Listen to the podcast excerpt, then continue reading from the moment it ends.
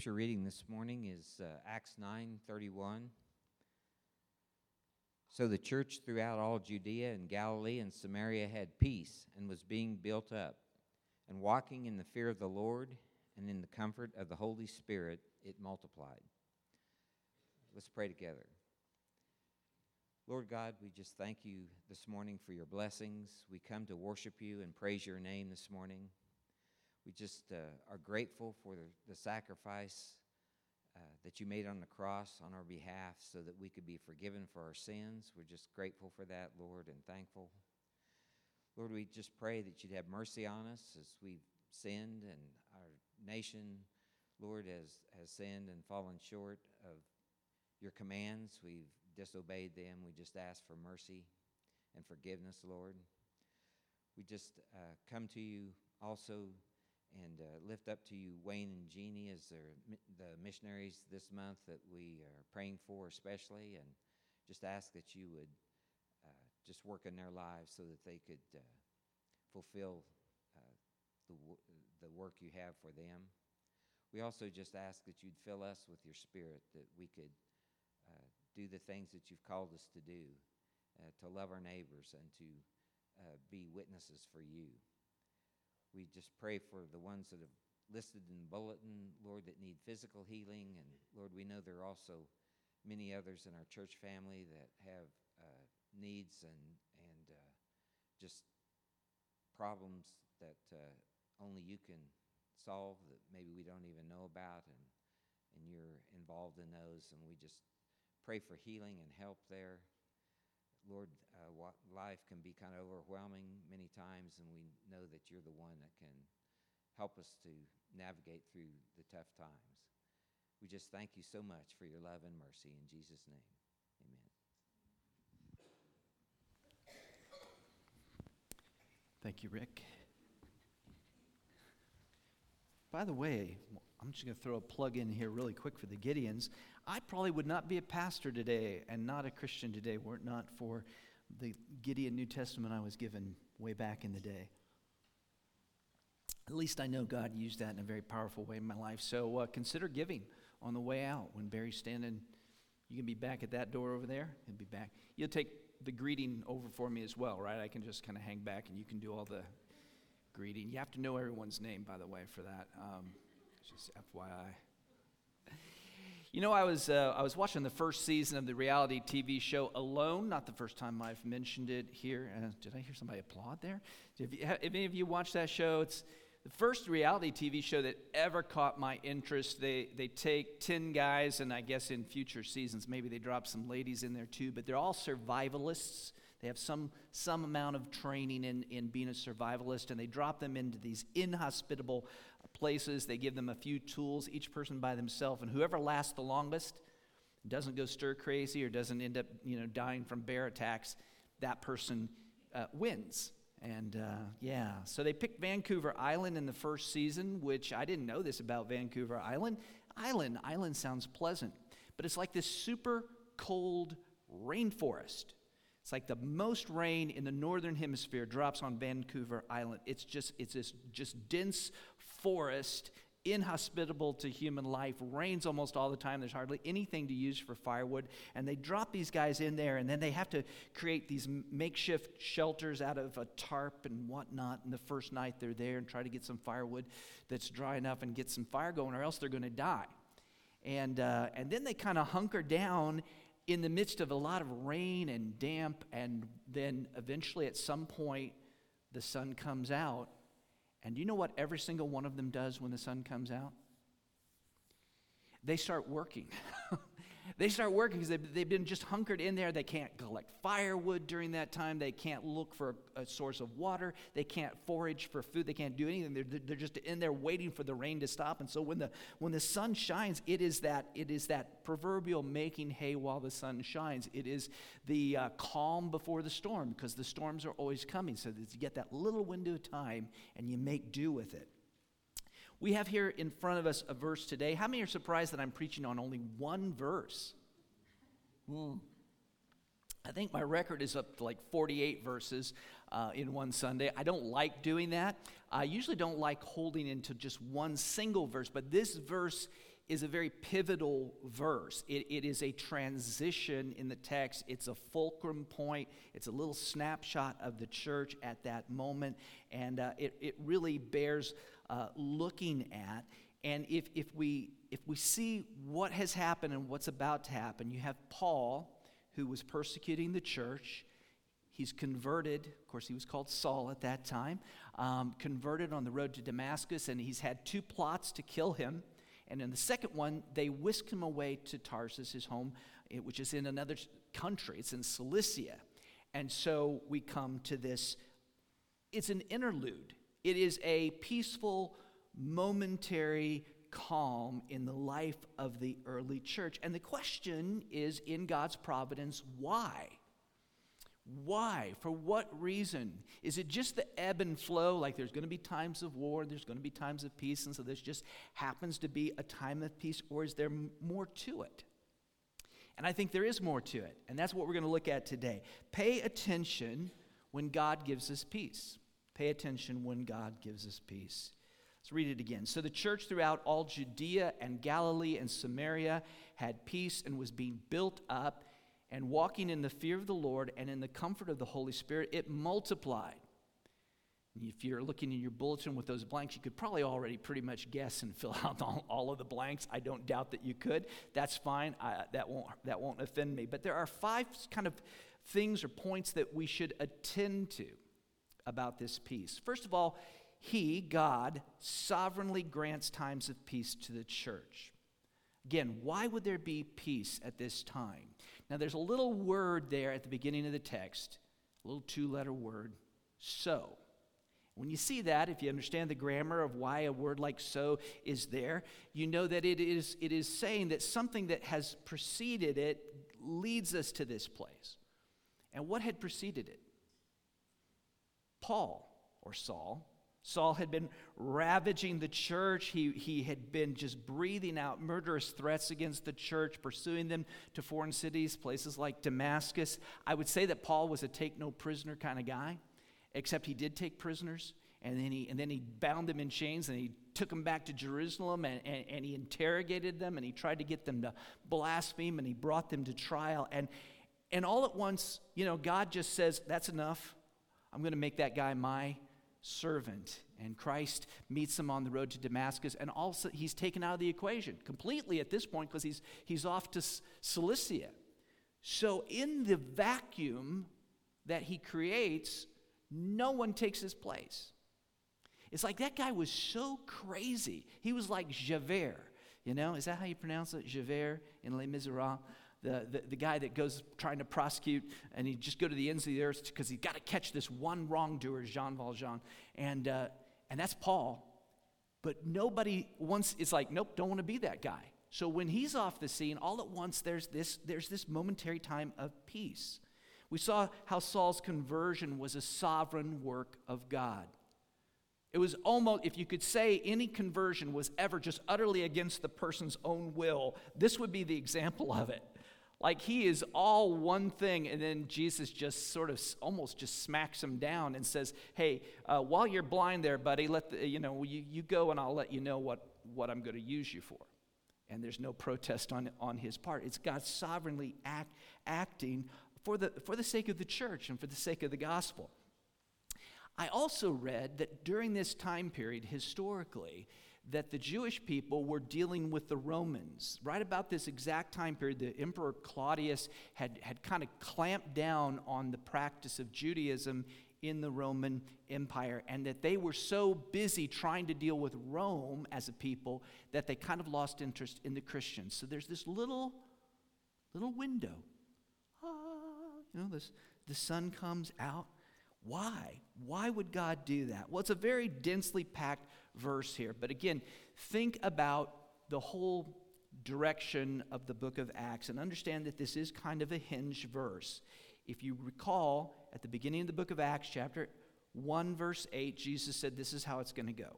Do you remember how it was going to go? Okay, stay in Jerusalem, Holy Spirit come on you, then you'll be my witnesses, you'll be here, and then Judea and Samaria, and to the ends of the earth.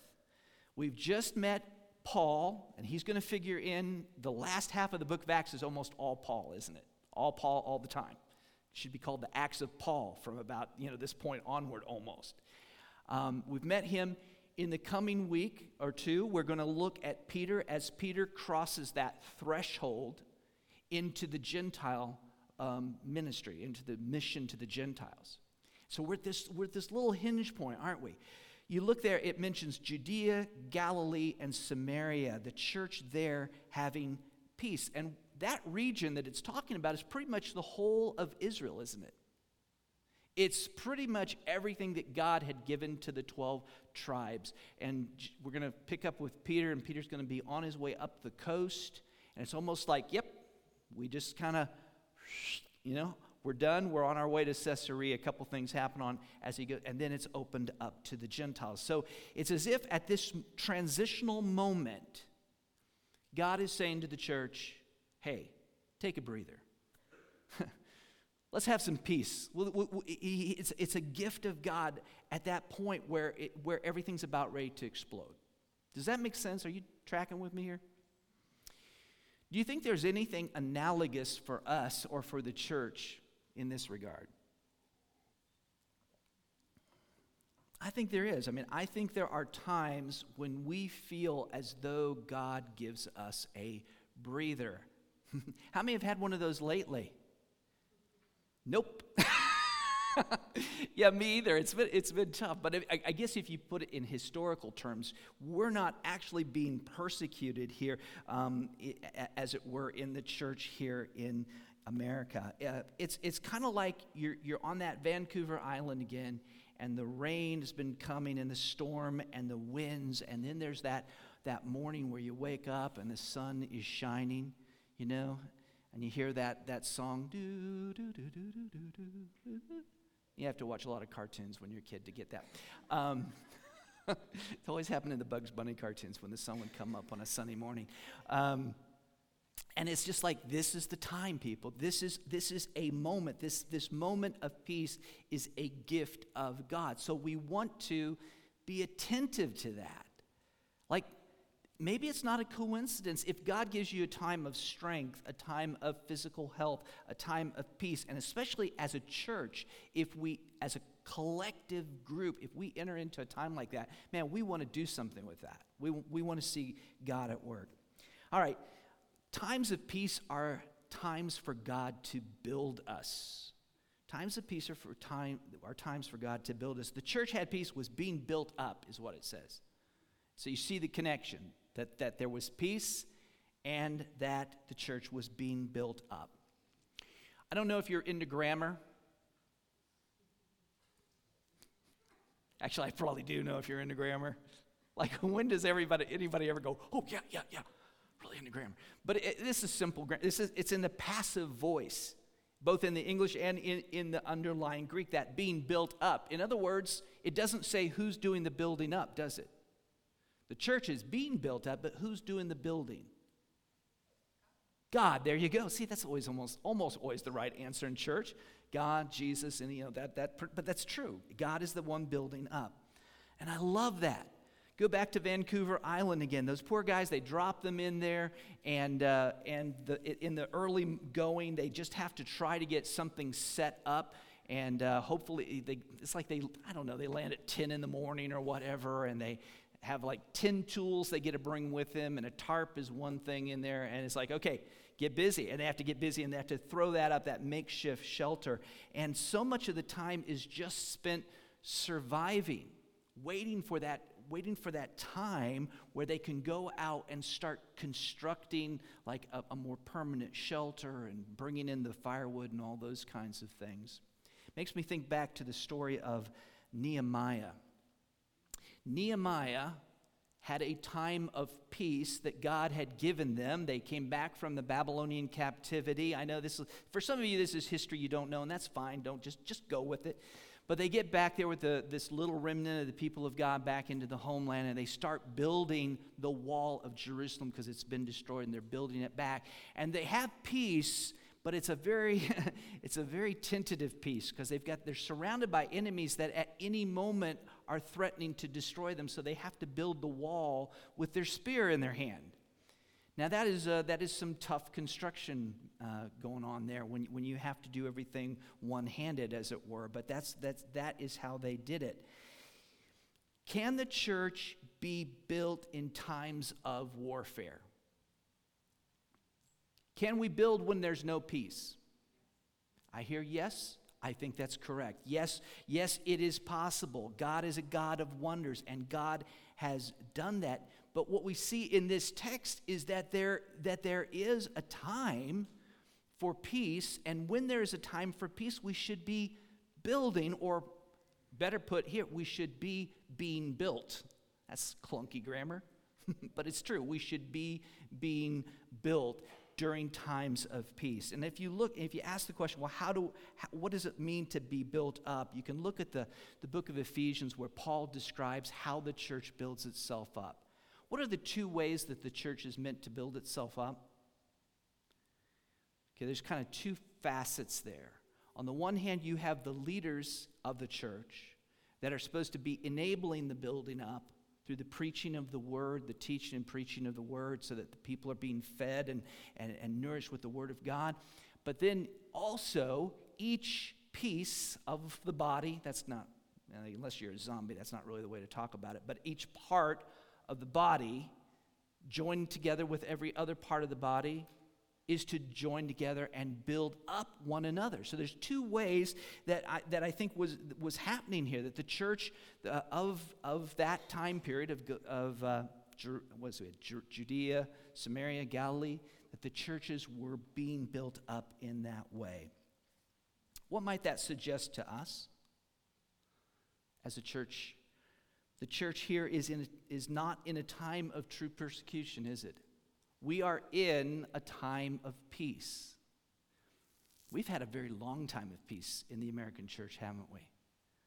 Do you think that's going to end anytime soon? Do you think maybe that's already on the verge of, of, of coming to a close? I do. I'm not sure that, that we're going to have decades and decades left of the kind of freedom that we've had in this country. But I mean, and I know not all churches have experienced quite the peace that, that, that we have.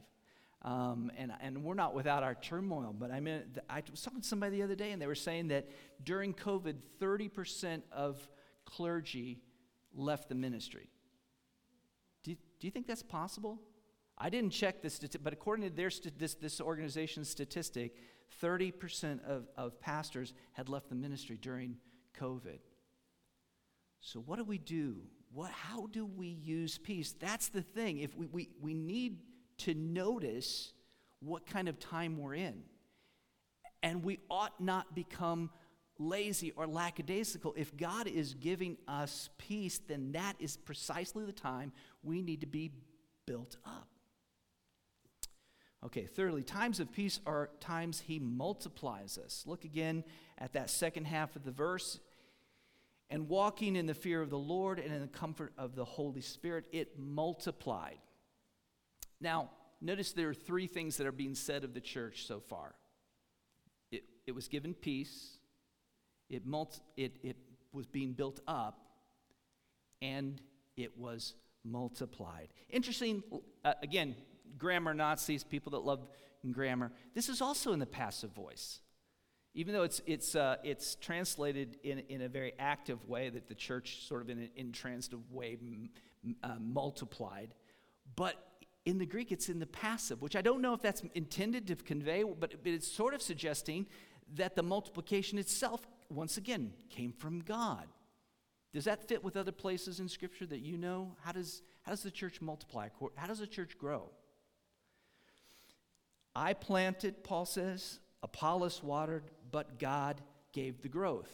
And that suggests that we are to be at work, but no matter how hard we work, no matter how, no matter how lazy we are, whatever growth we see is growth that God, I mean, yes, we can have fake growth. There's always fake growth that we can point to, like putting a Christmas tree up here and saying, there's the new orchard we just planted.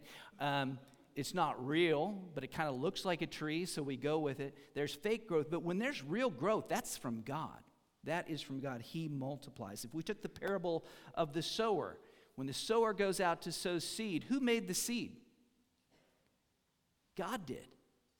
Where's the life from the seed coming from? It comes from God. Then he has to go out and he has to throw it onto soil. Who made the soil? God did. Who prepares the soil? God prepares the soil. All, what's our role? We just go out and we throw the seed. We just, we, just, we just do what God tells us to, and then God multiplies. Again, can God use times of tribulation to multiply the church? Yeah, and He has. You think back, Matthew Henry points this out, that if you look back to Israel when it was in Egypt for those 400 years, do you remember what concerned the Egyptians? That, that the reason they started killing the, the male babies, do you remember why they were doing that? It was because Israel increased so many in number, they were starting to get scared. There's too many, there's too many of these Hebrews in our midst. But I love what, what Matthew Henry says, but saying that, yeah, God can definitely grow us during times of trib- tribulation. But he says, yet if it were always so, the saints of the Most High would be worn out. That's practical, isn't it? Calvin says this. He says, um, and this is paraphrasing him such times of peace are not common, so we should not take them for granted. When God is giving us peace, we should be paying attention. What is that peace for? It is a time for God to grow the church, it is a time for Him to multiply it. Now, about this time, if you're paying attention, you're probably feeling how I felt about the time I was really putting this together, which is a little guilty. and I'm not trying to lay a big, heavy guilt trip on you here because I think there's a lot of grace and mercy in this text. And, and, uh, and yet, you know what? I look back at I think about Gideon. You remember Gideon? And they were oppressed by the Midianites at that time. And so, what was Gideon do when the story? What was he doing when the story opens? Do you recall that? He was down in a wine press, which was a, you know, that was dug down into the ground. He was down in there threshing grain because the Midianites were threatening to come and burn or steal whatever they, whatever they harvested. But you know what? I, I don't have Midianites in my life. Any of you dealing with a lot of Midianites? No? I'm not. So I'm not down in the wine press threshing grain. A lot of times I'm not out in the field threshing the grain either. Where am I? A lot of times I'm just sitting under the tree watching the clouds roll by. Going, thank you, God. Thank you, Jesus, for beauty and a wonderful day. And, and man, I'm just feeling so refreshed here. And there's nothing wrong with that on the one hand. I want to be really quick to say God gives us various kinds of times in our life and days and moments where we are to enjoy the world that he made and the people in our lives that he's placed there and good food and, and you know time to dance and a time to sing and all that merriment. But you know what? It's supposed to be more than just that. And we ought to be perceptive. You know paul says redeem the time because the days are evil and so when we have peace, we should be looking how does God want to grow us? How does He want to multiply us? Now, at that point, you might be looking at this going, but you're talking a lot about God's sovereignty and all these passive, you know, verbs here. So, what do we actually do? What are we called upon to do? Well, look at this. It says, In times of peace, we are to walk in the fear of the Lord says, And walking in the fear of the Lord and in the comfort of the Holy Spirit, it multiplied. Yeah, God gave them peace. God was building them. God was multiplying them. But they were practicing two important habits. The first of those is the one we're talking about right here. They were walking in the fear of the Lord. Do you know what it means to walk in the fear of the Lord? Are you walking today in the fear of the Lord? Well, first of all, what's the walking business about? We don't talk the way the people of the Bible talk. We talk about living our lives, but they, they tended to think of it as walking, walking on a journey, getting from point A to point B. That's living your life, to live your life in the fear of the Lord. Then you say, well, what's the fear of the Lord? Well, let's start with what it's not.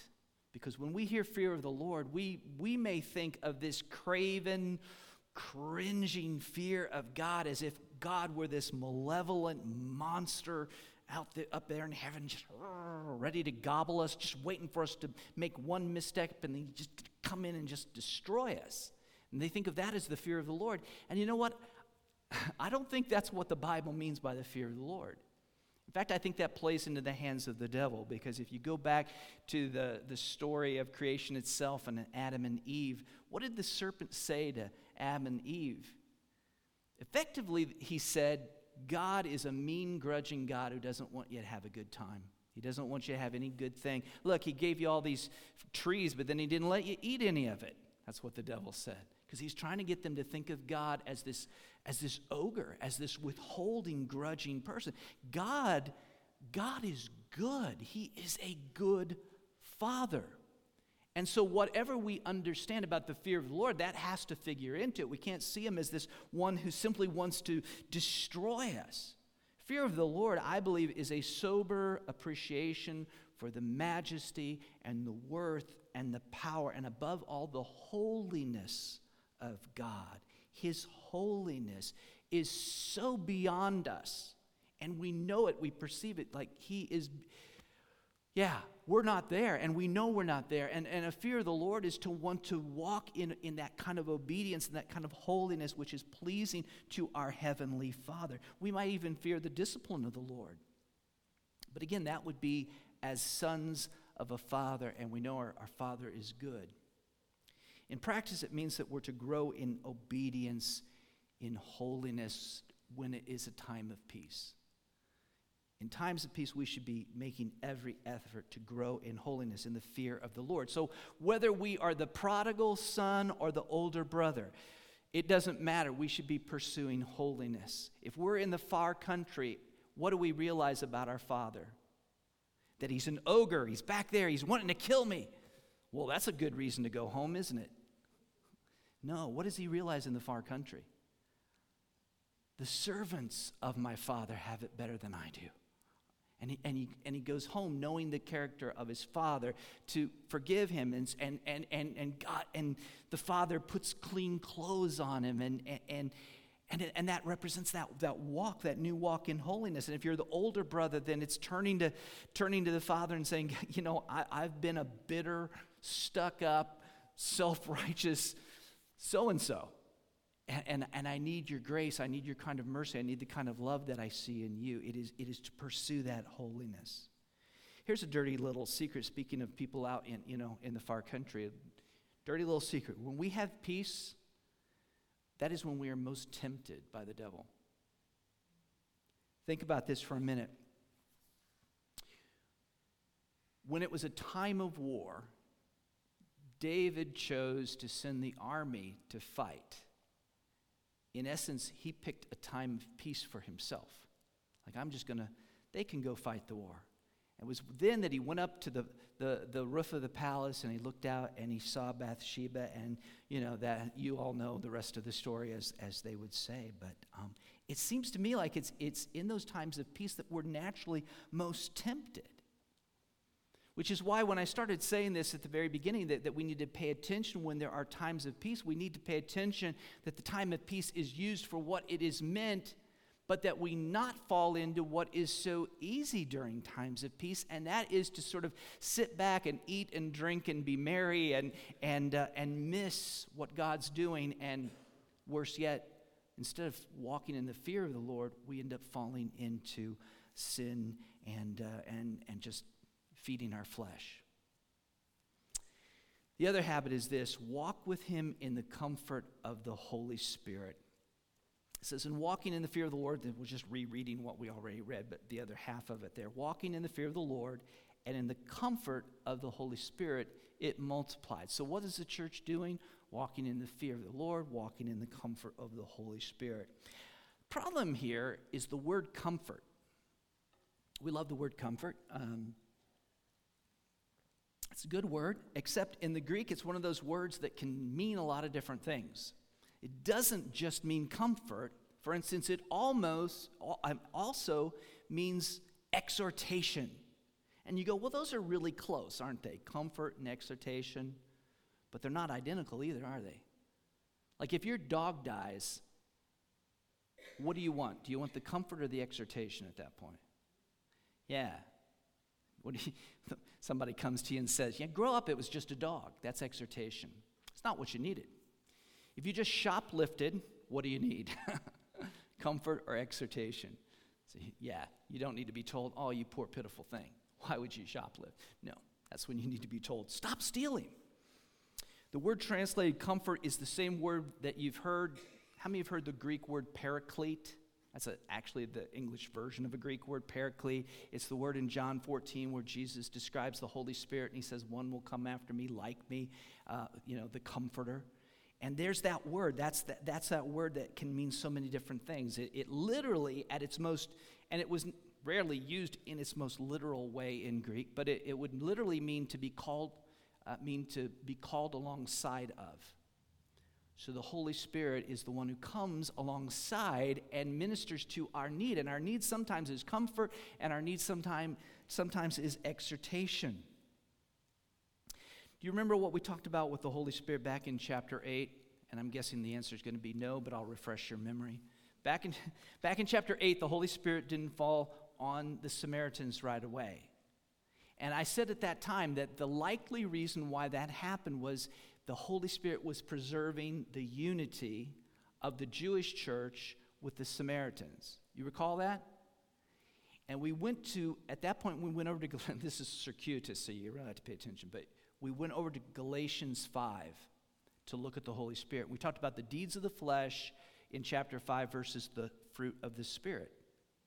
And what we saw when we looked at the deeds of the flesh is that according to the flesh, there's all sorts of things like enmity and division and hatred and jealousy and envy, all those things. Those things which, you know, go against the idea of good fellowship. And then you look over at the fruits of the Spirit and you see that what the Spirit brings is love and joy and peace and all those things that make for an undivided church that is growing in love. So there's the comfort of the Holy Spirit, I think that's meant in that way, that the Holy Spirit is ministering unity within the body, preserving the, the love and, and, and the connection. Does that make sense? But if you go to Romans 12, it talks about the Holy Spirit there in terms of the gift of exhortation. And in, in Romans 12, that, that work of the Holy Spirit is the, is the words of, of the prophets and the preachers and so forth exhorting the people of God. Are you tracking? Because I know this is a lot. So, two things are, when we're talking about the church growing in the comfort of the Holy Spirit, two things are happening. One thing, one thing that's happening is that the Holy Spirit working in our midst is keeping that loving unity. It's fostering those things which make for an undivided church. And then he's also working through the ministry of the word, through the exhortation that is there. So the, the churches of Judea, Samaria, and Galilee were growing in the way the church is meant to be growing. You know, though, there's something unnatural about that. And I think you'll understand when I, when I say it. When are we more likely to have unity? If we put it in terms of, of a sort of a military idea, would it be the troops that are back in the background, maybe in the supply lines way back away from the front? Or is it on the front line when men are dying side by side? Where's, where's there likely to be greater love and unity happening? Are you going to have more, un- more unity in times of peace or in times of war? war, right? And so th- this kind of goes against just sort of our, the, the logic of how we think. But what the, t- the text is telling us is that we are to use times of peace to do those things and to seek those things which actually bring about that, that loving unity and, and, and, and comfort of the Holy Spirit that causes Christian growth. Calls for a diff, very different outlook in terms of how we see times of peace, doesn't it? How long do you think that peace lasted that Acts 9:31 describes? Would you like to know? I don't have an exact number of days, but um, this probably was being written about a time that happened around 40, somewhere between maybe 40 and 42 AD. Nero was burning Christians in 64 AD. burning them at the stake, lighting up the, the whole Roman skyline with the bodies of Christians tied to stakes, covered in pitch, and set on fire. So, um, by my reckoning, you know, a couple decades at best, and, and in between, there were all sorts of lesser persecutions on the part of, of various synagogues that, that persecuted Christians on, on a local level. It didn't last a, a super long, long time. We don't know how much longer our time of peace lasts. In relative terms, here locally, but then you look at, you know, nationally with, with the U.S. and where we're at today. So, what does that say about the time we're living in right now? What does it say about your individual life right now, Christian? If God has given you health and strength and relative peace, what does God want to do with those kinds of times? Doesn't it make sense that we ought to be walking in the fear of the Lord and in the comfort of the Holy Spirit, pursuing the work of God by which He builds us and multiplies us. That's the task at hand. Let us pray. Let us seek that, that yeah, that, that very different way of looking at times of peace. It's so easy to go off the rails. It's so easy to use times of peace to be lackadaisical, to forget what we're about, to fall into division and all other things. Um, but we want to use it for, for the reasons it's there. I hope if you're not a Christian, if you're not a believer in Jesus Christ today, that, that you might hear this and that God might use the message of the gospel to, yeah, to make you part of the multiplication that's talked about here. And as I said earlier, we, we in the church cannot strong arm you. I mean, God can knock you down on the road to Damascus, but I can't. I can't twist your arm. What I can do is sow the seed. And God gives the seed, and God prepares the soil. And if He's prepared your heart today and you hear the gospel, may it fall into a receptive place so that that gospel might spring to life. The gospel is that God sent His Son, the Lord Jesus Christ, into the world to save sinners, and we're all sinners. we're all sinners. And he, he was put to death on the cross. He rose the third day, such that all who repent and believe in Him would have life in his name. And when that happens, and I trust that God will do that, then come and be built into the church, be built up and multiplied in this body or wherever God would bring you, but, but let God do that in your life. Let's pray. Father, I pray that we would uh, be attentive to times of peace because you give those, and you do that through your sovereign purposes, and you have it incorporated in into your providence and, and your plan for us. So we, we acknowledge that, we exalt that, we take comfort in that, Lord. Help us to walk in a right fear of you. Lord, not fearing that, that you desire to somehow destroy us or ruin us, not, not that kind of fear, but Lord, a right fear of how holy and righteous and good and loving you are. And, and just, Lord, that we, w- that we would desire with all our heart to live in a way that glorifies your name. And, um, and we pray, Lord, that you'll use this message today to draw someone to Christ. Lord, we, we want to see that multiplication, and we can't do it, Lord. We, we admit all we can do, Lord, is faithfully do what you've called us, and you have to give the growth. So we pray that you would do that for your glory's sake. In Jesus' name, amen. Let's stand and praise Him this morning.